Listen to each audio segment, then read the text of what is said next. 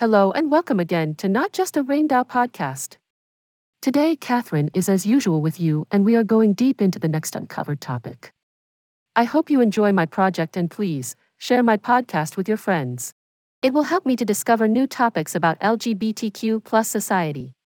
Okay, let's start. Recently, there's been a lot of discussion and debate about transgender people's access to bathrooms. Having transgender-inclusive policies doesn't pose any kind of danger or threat. If they were, we'd know already since trans people have been using public bathrooms and lockers for decades. Permitting trans people to use the appropriate bathroom, the one that is consistent with their gender identity, doesn't make harassment, stalking, violence or sexual assault okay. These are, and will remain, unlawful for everyone, wherever they are. Lots of places, from cities to school districts to eighteen states, have laws that let trans people use the restroom without any worries. So far, there's been no increase in attacks or people pretending to be trans just to use the restroom.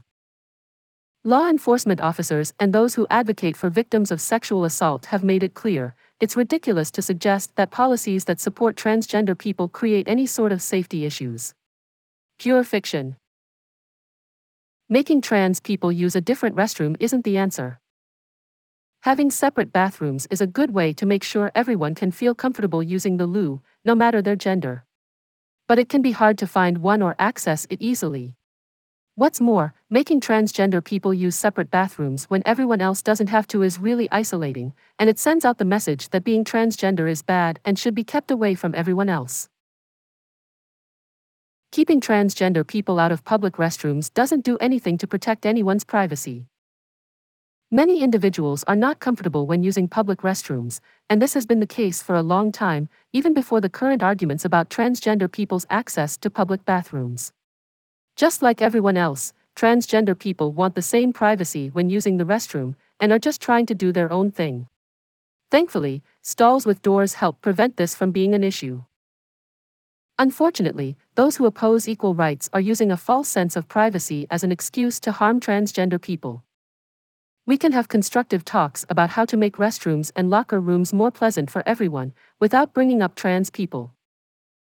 Transgender people don't have to worry about which bathroom to use, they can use the one that corresponds with their gender identity, without it having any effect on whether women and men have to share bathrooms or not.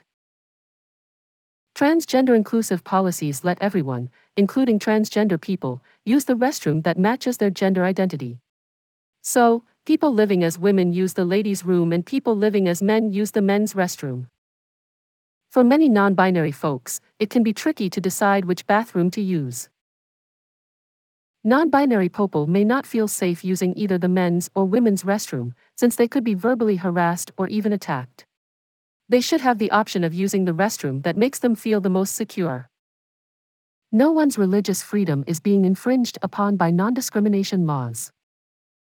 Everybody, trans people included, should get the same treatment under the law. Just like other laws that protect against discrimination, these policies don't require anyone to alter their religious beliefs, they just make sure that transgender people have the right to live, work, go to school and take part in public life in accordance with who they are. Despite some legal protections, trans folks still need strong laws to protect them from discrimination and a society that fully accepts them in order for them to flourish. No matter how many laws are made, transgender people won't be protected unless there's more public understanding, supporters speaking out, and a culture that respects transgender people's worth. That's all for today. I hope this episode was useful for you all. Do not forget to share my podcast with your friends and see you soon. Take care. Bye-bye.